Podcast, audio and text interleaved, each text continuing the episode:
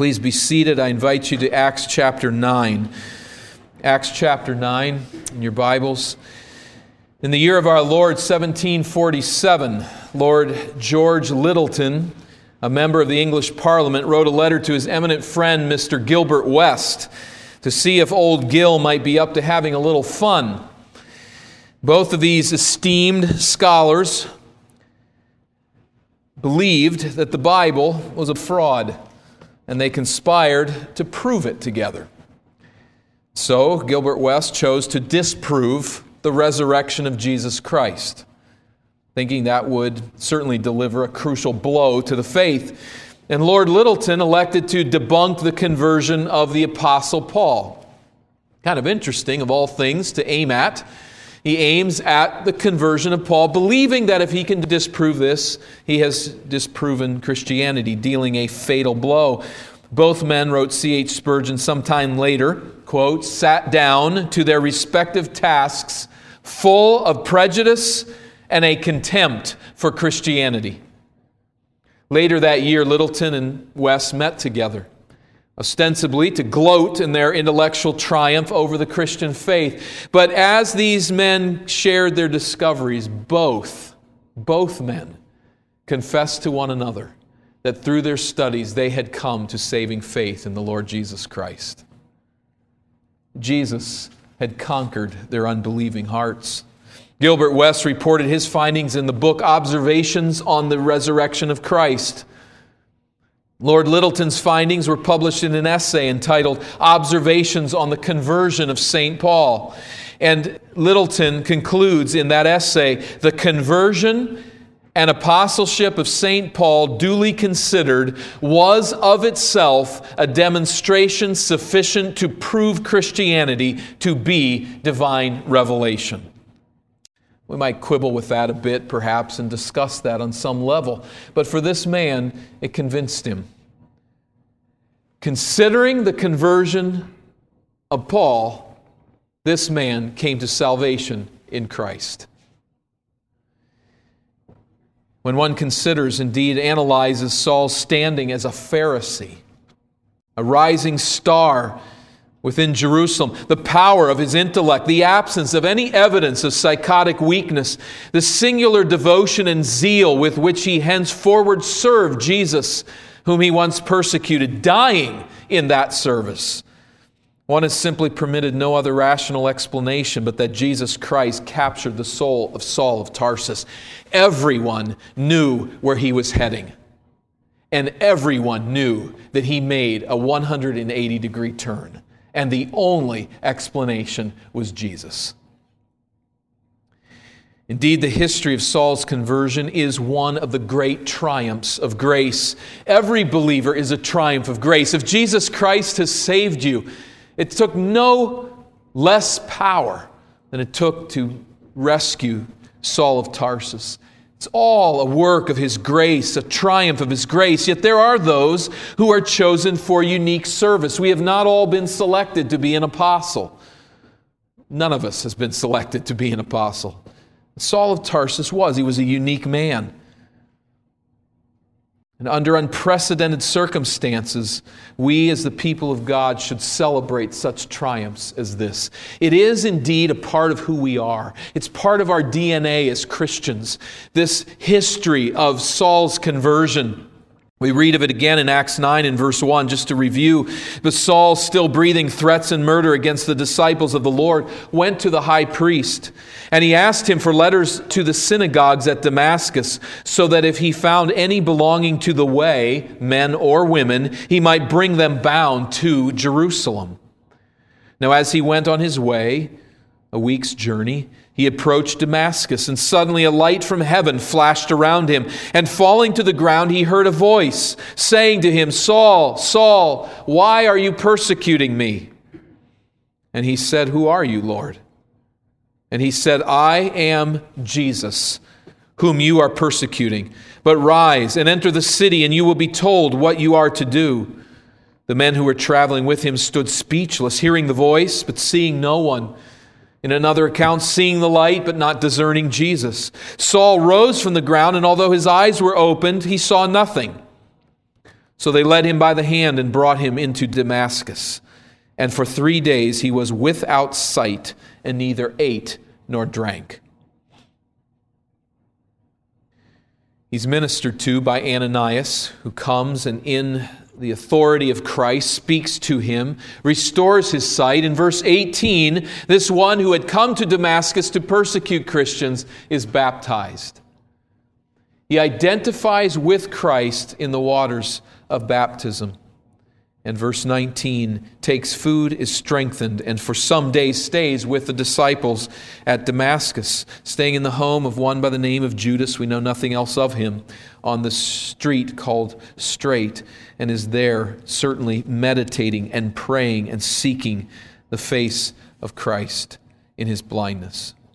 Now, in what follows here at verse 20 and following, through down to verse 30, we have a demonstration of Saul's conversion.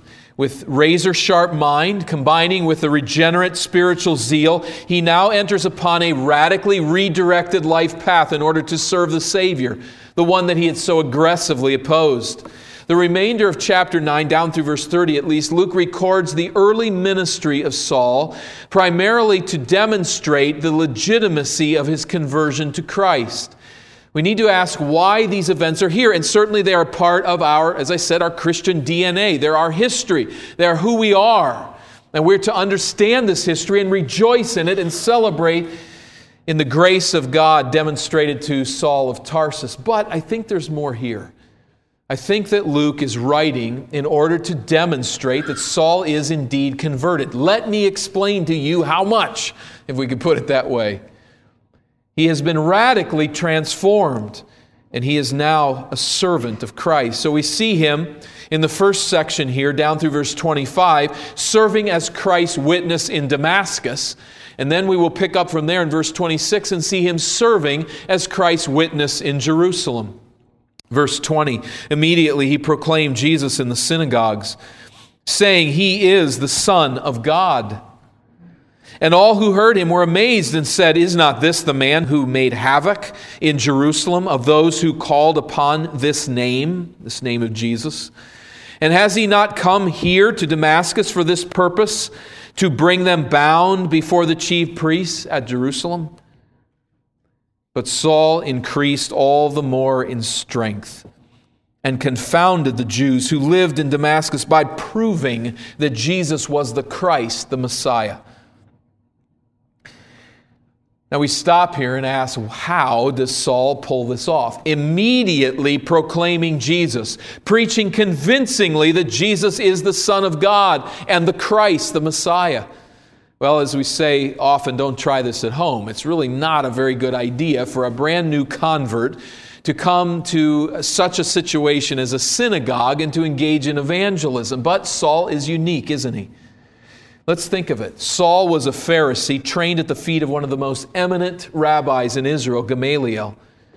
Saul then had a stellar knowledge of the Hebrew scriptures and their prophetic witness concerning the Messiah. If you had sat down with Saul of Tarsus and said, Explain how the Hebrew scriptures point to Messiah, he could give you a lecture for hours right there. Now, Saul adamantly opposed the notion that Jesus was that Messiah. But when Jesus dramatically set Saul straight on the road leading to Damascus, it would not have taken Saul any longer than his three days of blindness in Judas's house to reboot his theology. Saul had reasoned that Jesus could not be Messiah, for, for one instance, the Messiah cannot be condemned. The law reveals, God's word teaches, Cursed is everyone who hangs on a tree, Deuteronomy 21. So Saul was livid to hear Christians proclaiming otherwise that the Messiah of God, the Son of God, would be one that God would permit to be crucified, hung on a tree, cursed. Utter nonsense. We can imagine Saul in his blindness as he knows now that Christ is the risen Savior, thinking through passages such as, just for instance, Isaiah 53, which was considered earlier with the Ethiopian eunuch. Think of it, surely. Surely he has borne our griefs and carried our sorrows, yet we esteemed him stricken, smitten by God, and afflicted. He was wounded for our transgressions. Ah, there it is. Wounded for our transgressions. He was crushed for our iniquities. Upon him was the chastisement that brought us peace, and with his stripes we are healed. So, Paul would write eventually, as his theology deepened, as he wrote it out Christ redeemed us from the curse of the law by becoming a curse for us. Indeed, cursed is anyone who hangs on a tree. Jesus was cursed, but not for his sins, for ours, as our substitute. So that in Christ Jesus the blessing of Abraham might come to the Gentiles. The blessing of Abraham. How does that come to the Gentiles? Galatians 3 and verse 8 Know then that it is those of faith who are the sons of Abraham. Paul will eventually write. And the scriptures, foreseeing that God would justify the Gentiles by faith, preached the gospel beforehand to Abraham by saying, Genesis 12, In you shall all nations be blessed. That's the gospel beforehand, before Christ dies and rises. Saul had this matter in hand. He had enough biblical knowledge to once Christ confronts him to rework it quickly in the dark over three days period and to immediately begin to preach Christ crucified. What an amazing turnaround. I'd say a second thing here, very possibly, that Saul most likely heard Stephen's speech in Acts 7. He stood there as the man was stoned to death, and we would assume that he probably heard the content of his message. But certainly there were other Christians as he was arresting them and coming to discern what their beliefs were, where he was hearing about this Jesus, the Messiah. Very likely he heard from the mouth of Stephen, or certainly from other Christians, this concept that the final revelation of God, to whom the law, the temple, and the promised land pointed, was Jesus Christ. In Acts 26 and verse 14, we might find further indication where we read that as he reports the words of Christ, Saul, Saul, why are you persecuting me? Jesus also said there, It is hard for you to kick against the goads. That sharp point held behind livestock as they kicked backwards would keep them moving forward. This is what Saul was doing. Saul's venomous attack against Christianity emanated from a reasoned, well thought out resistance to Christianity's message. On some level, we don't know all of the information that he has received, but Saul of Tarsus is resisting the conviction of the Spirit. He's kicking against the goads. Saul was not minded like Gamaliel to sit back and see how this thing plays out. Saul was going to crush this rebellion against God. He hated Christianity, and there's nothing else that explains the vehemence with which he strives to stamp it out, other than he knew it. He knew the claims of Christ, or we might say he knew him. Saul did not at first know the identity of the voice that spoke to him, but when Jesus said, I am Jesus, Saul of Tarsus didn't say, Who? He knew who Jesus was. He knew the claims of Jesus. He knew essentially what Christians were saying about Jesus. And now he had been completely reworked. So here's Paul, having come to Damascus to crush the cause of Christ, now proclaiming him to be the divine Messiah immediately. He will learn much more theology in due course, he has the matter, however, in hand right out of the gate, and he preaches and he amazes people, verse 21. They were repeatedly astounded, the Greek text indicates. This dramatic change of course. And Saul, verse 22, was repeatedly growing in his apologetic abilities and repeatedly confounding the Jews with that teaching. These types of verbs are used in the original language, that this is a repeating action. He's growing in his abilities. He's growing as he confounds the Jews who are listening to him. And what's he doing? He is proving that Jesus was the Christ. That is, that word proving is indicating that Saul is marshaling facts to prove his case that Jesus was the prophesied Messiah. The Jews frequenting the Damascus synagogue simply cannot refute what he is teaching from the scriptures. Now, we could cynically say, well, there was no one that was going to match him wit for wit on any level, and certainly that there might be some truth in that. But if this is a direct heresy, and if there is an argument to it, someone in these synagogues, they too are schooled in the Hebrew scriptures, someone would have an answer for him. But they're dumbfounded. They're astonished. There's no answer. He proves rationally, objectively, drawing from the scriptures that Jesus is the Christ, and he's silencing the synagogues. And it says to us that Christianity is indeed a thoroughly rational, objective religion. Yet, and we'll say more on this later, it is, of course, a faith no one can attain apart from the intervention of God. You will not get there by reason alone. 1 Corinthians 1. Now, we read in verse 23 that he is there in Damascus for many days. When many days had passed, he runs into trouble. But let's stop there for a moment. These many days, most conservative scholars would say that this connects to a three year period in Saul's preparation. Galatians chapter 1, if you'd like to turn there, I'll read from Galatians 1 verses 11 and following. Galatians 1 11 and following, where we have another historical insert here by the apostle himself. Galatians 1 and verse 11.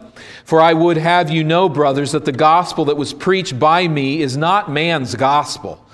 For I did not receive it from any man, nor was I taught it, but I received it through a revelation of Jesus Christ. Now, that's a key phrase. There was a revelation of Jesus Christ that taught him his understanding of the gospel. 4, verse 13, you have heard of my former life in Judaism, how I persecuted the church of God violently and tried to destroy it. And I was advancing in Judaism beyond many of my own age among my people, so extremely zealous was I for the traditions of my fathers. But when he who had set me apart before I was born from my mother's womb, and who called me by his grace, was pleased to reveal his Son to me in order that I might preach him among the Gentiles, I did not immediately consult with anyone. Nor did I go up to Jerusalem to those who were apostles before me, but I went away into Arabia and returned again to Damascus. Where was he saved? Damascus, on his way there. Then he goes away into Arabia.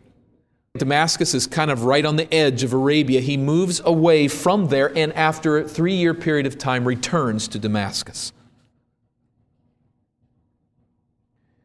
Now, since Luke does not emphasize this journey into Arabia, I don't want to spend much time on it here, but we need to say one thing about it. Suffice it to say, Saul preached Christ with uncanny power upon his conversion.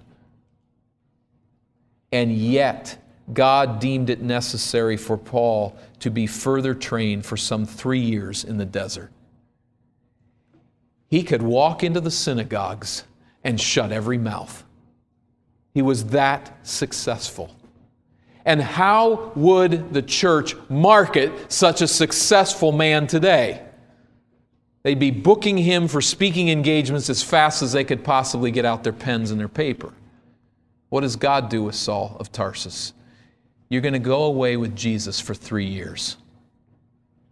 Just like the apostles, he spends three years with Christ through revelations in the desert near Damascus, but in Arabia. We don't know what he was doing there or where he was or how that all worked, but he is putting together his theology. He's deepening in the seminary of Arabia.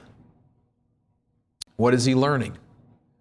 Romans 16, 25, Ephesians chapter 3 and verse 3, and other passages such as this, Jesus revealed the truth, the mystery that Jews and Gentiles would be united in the body of Christ. Now, the Old Testament scriptures gave indications this way, but how this was to be understood and to work, and the whole concept of union with Christ, Jew and Gentile in the one body, all of this needed to be fleshed out for the apostle so that he could transfer it to the church, this truth. Like the other apostles, he spent these three years with Jesus and emerged from the desert now with far greater capacities. He had not only learned the Old Testament scriptures in Jerusalem, now he had learned the truth of salvation from Christ himself through revelation.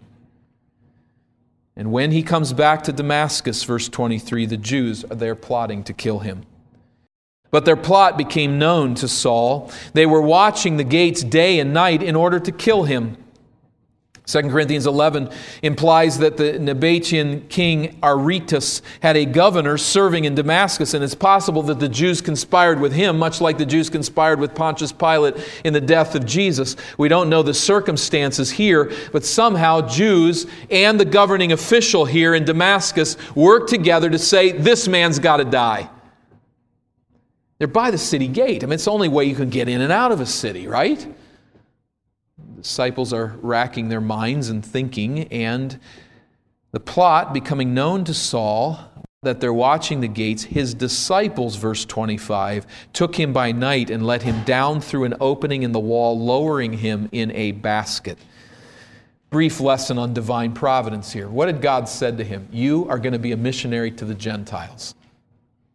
How do you deal with that? Paul puff out his chest, put a target on his back, walk to the city gate, and go, just try to take me out. Jesus has given me his word. I'm going to be a missionary to the Gentiles. I'm invincible. He was invincible. But how does God work? He works through human means largely, and these guys sit there in this little apartment up on the wall of Damascus and say, Well, how do we get him out of here? High up on the city walls were often little apartments that were built into the wall, and they have a little slit, not a glass window, but a little slit in the wall. You could look down through there and see the enemy, and it also served to shoot arrows down through there. In these little apartments, space was of the essence, they were tiny. And so it was common for people to get a rope and a big basket and put stuff in the basket, kind of like a hanging closet outside your apartment. And they would just kind of let the rope down a little ways. It couldn't be stolen that way. It was out from underfoot, and they were able then to store food in there and clothes in there, whatever they would choose. Well, somebody gets the idea, and they knew the Old Testament scriptures, so this uh, little escape had been practiced before, you'll remember. And I mean, think of it. There he is in this basket, kind of like a clothes hamper. And they're slowly letting him down outside the wall that he can escape under the cover of night. Now, it sounds like a great thriller, doesn't it? This basket silently, quietly inching its way down the wall and it hits the ground, and out comes Saul, and away he runs into the night toward Jerusalem. But you know, the reality is, this was utterly humiliating. Remember the Saul that came to Damascus? He came to Damascus as a big man. This was Saul of Tarsus, the one who had studied under Gamaliel. He comes with soldiers. He comes with a letter from the high priest in Jerusalem, and all of Damascus is to fear this big Saul. He leaves the city under the cover of night, hiding in a clothes hamper. 2 Corinthians chapter 11 is where we find this reality. He uses this example to describe his humiliating weakness. He's a Jewish scholar. He's a Roman citizen. He's a wealthy Hellenist. He's a rising star in Jerusalem. You're not supposed to leave town this way. What is it that motivates Saul of Tarsus? He is going to live another day to proclaim the gospel.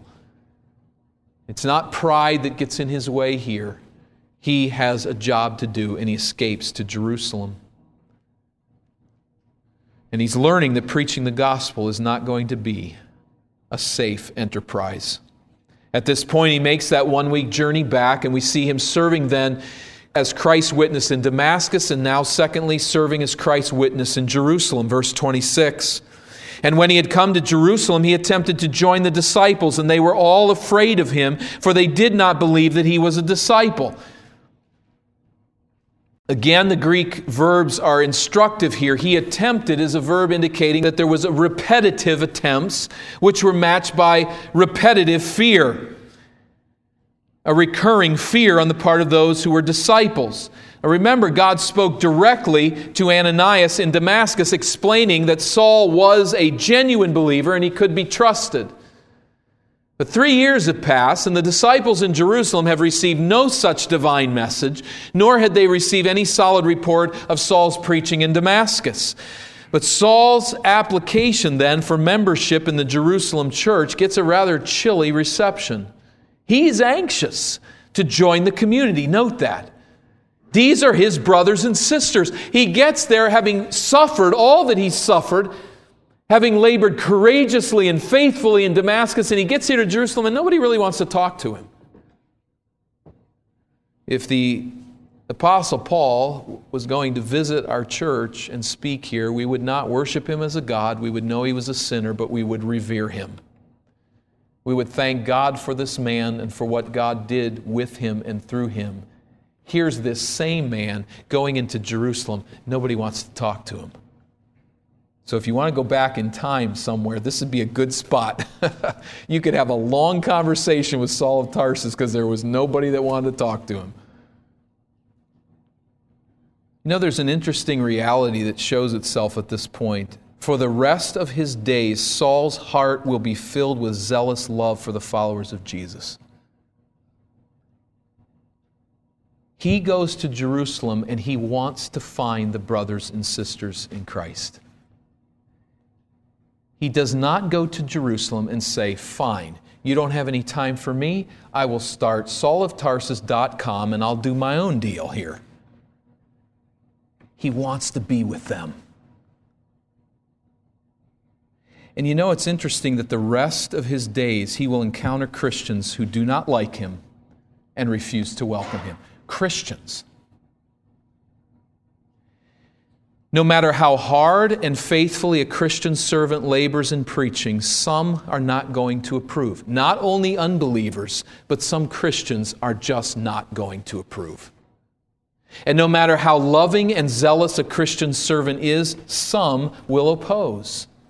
And that will always be the story when it comes to the Apostle Paul. There will always be resistance. When you are serving the cause of Christ, unbelievers are going to shoot for you, and even many believers aren't going to necessarily like what you're doing. He was always facing opposition. It's all natural reaction, of course. Clueless, but it's natural reaction. I mean, you would understand why they'd be afraid of him.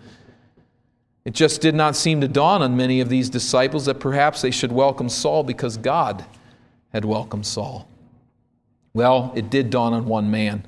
Verse 27 Barnabas took him and brought him to the apostles and declared to them how on the road he had seen the Lord, who spoke to him, and how at Damascus he had preached boldly in the name of Jesus. He asked, Why does Barnabas get the picture? All we know is that Barnabas isn't really his name, right? It's Joseph. It's his nickname. He's the son of encouragement, the son of comfort, the son of encouragement, which means that he was a man who loved people. And people who love other people take risks and they become vulnerable for the good of others. And that is precisely what Barnabas does with Saul here. Fear motivates the Jerusalem believers' approach to Saul, so they avoid him. Barnabas was motivated by love, and so he took the risk of entrapment to find out if this Saul was for real, and a deep bond was formed. Barnabas talks to Saul. Then he says, Listen, let's forget all of these other believers. Let me take you right to the apostles, and let's share your testimony with them. He secures audience with them, as Galatians 1 indicates. Saul sat down with Peter for 15 days. Over a period of 15 days, they met with one another. Again, you want to go back in time somewhere, would that ever be a great spot to be sitting? At that table and hearing as they put their theology together and understood it, shared accounts, and talked about Christ. He met James there, but now he was in. As verse 28 indicates, he went in and out among them at Jerusalem, meaning that he had free access now, preaching boldly in the name of the Lord. He continues to minister the gospel. Now on the team, a member in full standing, received by the believers. Verse 29, he spoke and disputed against the Hellenists. There's his evangelistic endeavors, but they were seeking to kill him. Saul is, of course, a Hellenistic Jew from Tarsus. So it would be fitting that he attended Hellenistic synagogues in Jerusalem, and he encounters the very same response that the Hellenist Stephen faced there in Jerusalem, chapter 6 and verse 9. And when the brothers learned this, that a plot was on his life, that there was a price on his head, they brought him down to Caesarea and sent him off to Tarsus. As you see on the map, there was a journey up to Caesarea, which was a major port city. There's very little doubt that he would have gone from there all the way up to Tarsus by ship. Works his way up there to his hometown. Remember what Jesus said He is a chosen instrument of mine to carry my name, and I will show him how much he must suffer for the sake of my name. A stoning in which he was left for dead multiple beatings to an inch of his life, imprisonments, a riot, several shipwrecks, hunger, thirst, dangerous exposure to cold, dangerous exposure to thieves and robbers, and ultimately martyrdom. Saul was chosen by Christ to serve his cause. That Jesus put him in the Arabian desert for three years and now, at this point, he sends him north to Tarsus, where Saul remains in anonymity for about 10 years. I'm sure that he was serving Christ in that region during that time. We do not know exactly what happened. There are some indications of persecution that are listed in his writings that are not found in the book of Acts. Perhaps some of those things took place here during this period. I think what we do know about Saul and the pattern that he's already established is he wasn't sitting on his hands or taking a vacation for 10 years, but he was out of the loop. And he would remain out of the loop until God needed him. But he had and was preparing his apostle to the Gentiles. And this brings then to close in the text the second track. Remember back in chapter 6 and verse 7, we came to this conclusive statement that brings the first track of approximately five years to close. Chapter 6 and verse 7 The word of God continued to increase, and the number of the disciples multiplied greatly in Jerusalem, and a great many of the priests became obedient to the faith. Then back to 9 and verse 31, we have now here the end of the second track. So the church throughout all Judea and Galilee and Samaria had peace and was being built up. So indicates a connection between the peace of the church and the conversion of Saul. With Saul out of the way, there was relative peace. It doesn't mean there was no opposition, but in general terms, the intense persecution under Saul waned. And so the word spreads Jerusalem, Judea, Samaria, Galilee. And walking in the fear of the Lord and in the comfort of the Holy Spirit, it multiplied. The God directed, spirit empowered mission continued forward. The gospel was continuing to conquer hearts. This is helpful, a helpful section to us historically. It helps us to discern our roots, to know that we're here today because of what God has done through the Apostle Paul, through Saul of Tarsus. But I think the point of this section is not only that, to give us our historical moorings here, but I think it's also to demonstrate the genuineness of Saul's conversion, that Christ had truly rescued this man and given him life. Not merely that we, like Lord Lyttelton, might rationally prove Christianity's truth, but to bear witness to the absolute power and the grand purposes of Jesus to save whomever he chooses. Reaching down against all expectations, Jesus conquers the heart of the most Jewish of Jewish men, in order that through this Jewish man, the proclamation of the gospel might spread to the Gentiles, would put down these deep roots of advancement. We're looking at our roots here.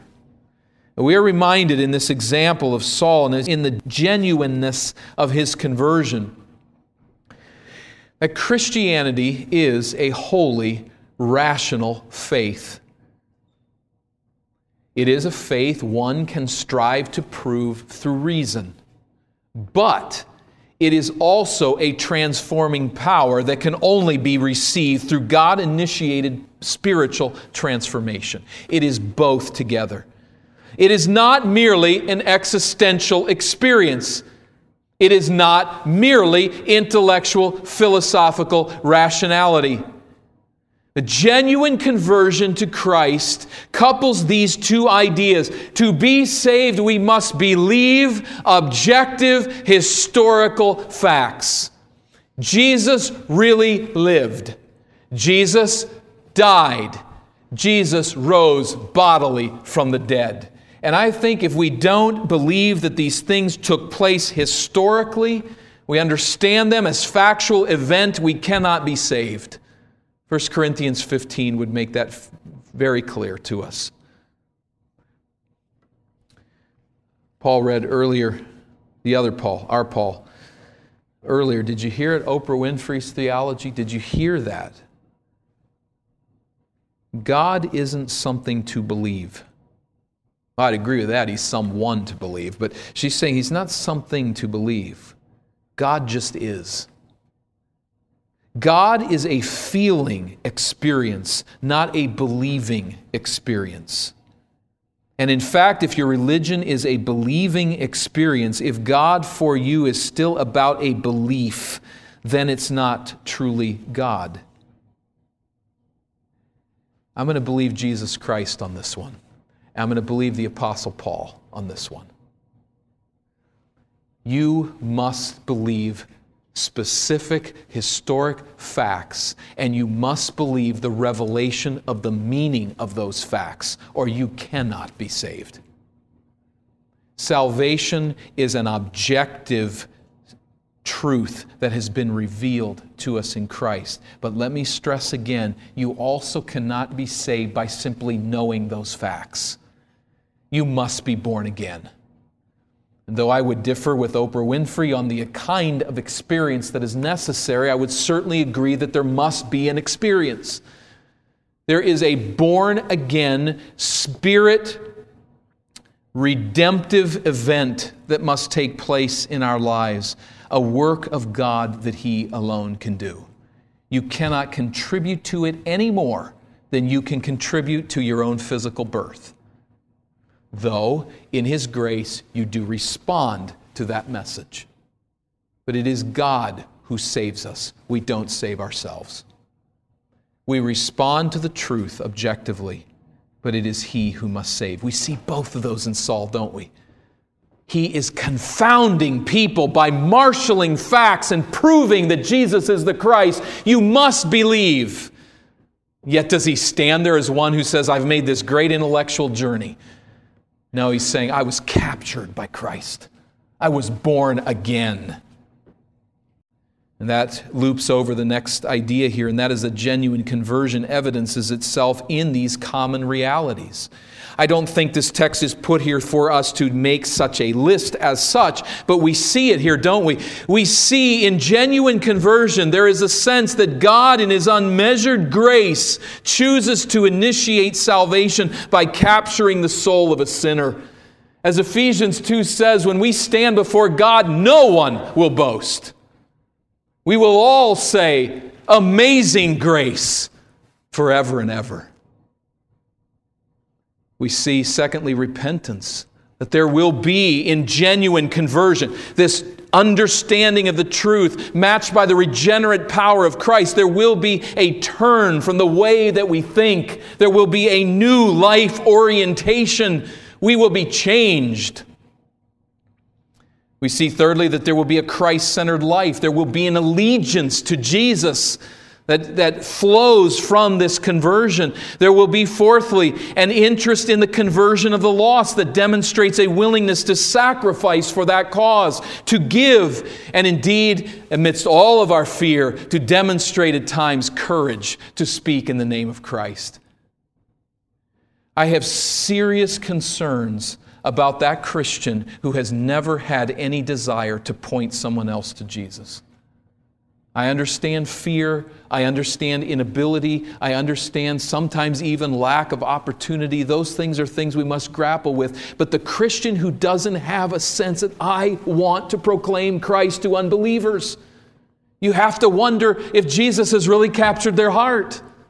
Maybe they're just all on the intellectual side. I know the facts about Christianity. I believe that it's a great philosophy. It's great for moral guidance, but have you been born again? If you've been born again, you have a love for unbelievers. You want them to know the truth. And finally, there is here, finally, only in my list, could go much longer, but a love for believers.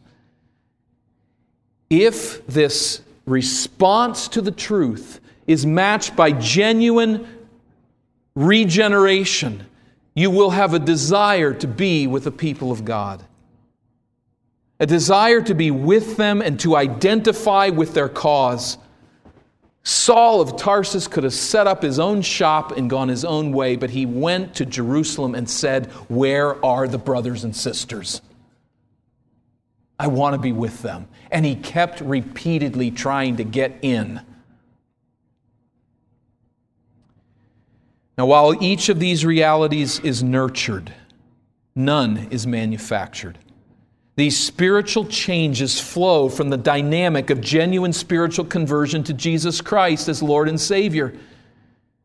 They are indeed a gospel centered life.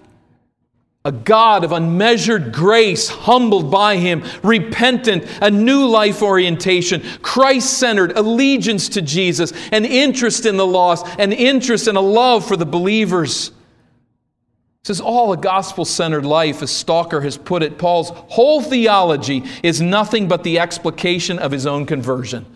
You look at all that Saul says, and it points back to this event, to this place where he perceived the truth about Jesus and where his soul was regenerated by the Spirit of God.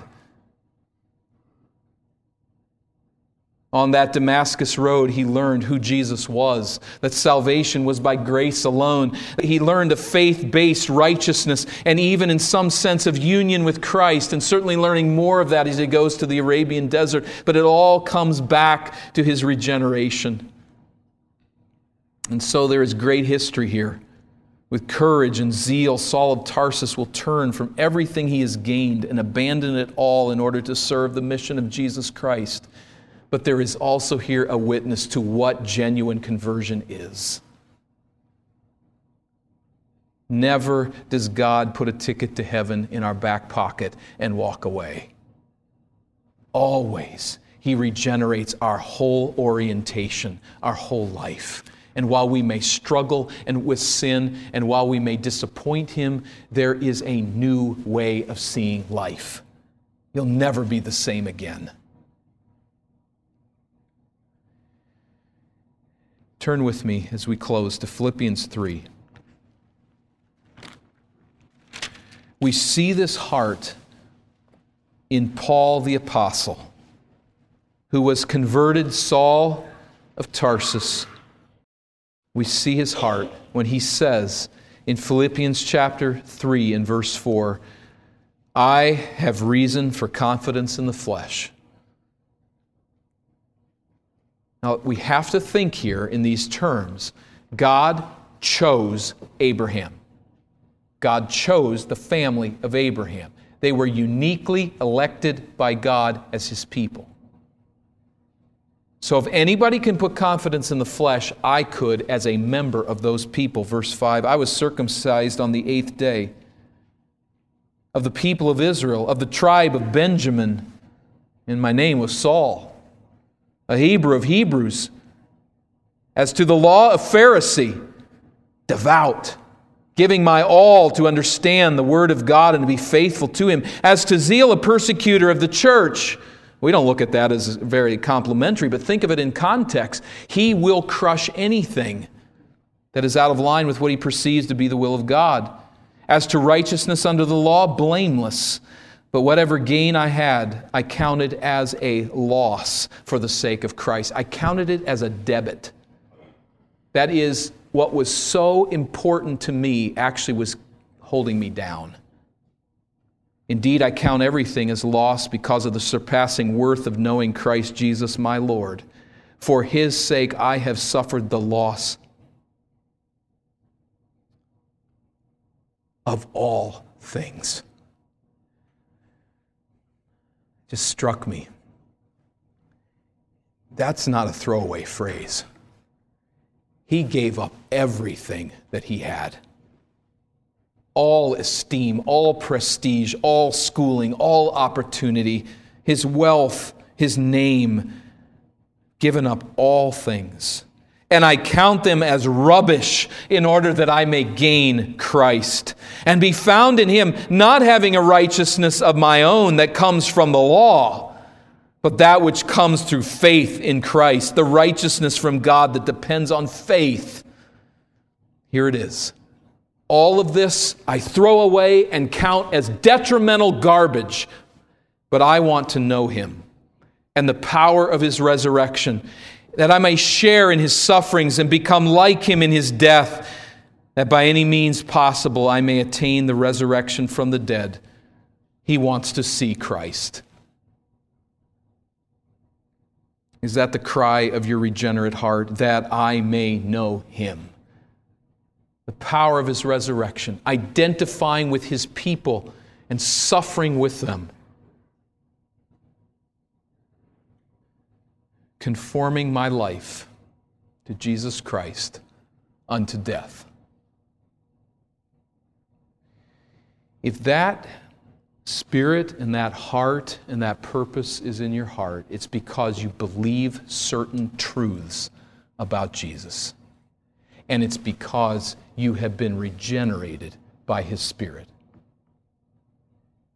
You may have an experience that's not based on the truth of His Word, it's not saving. And you may have truths in your mind that you understand, but you've never been regenerated. True repentance, true salvation brings the two together such that our hearts are changed to love Christ and his people in a lost world, and such that we say, Let goods and kindred go, this mortal life also. The body they may kill. I want to know Christ. Let's bow for prayer. Lord, there may be some here who have had an experience but not saving faith in the truth revealed.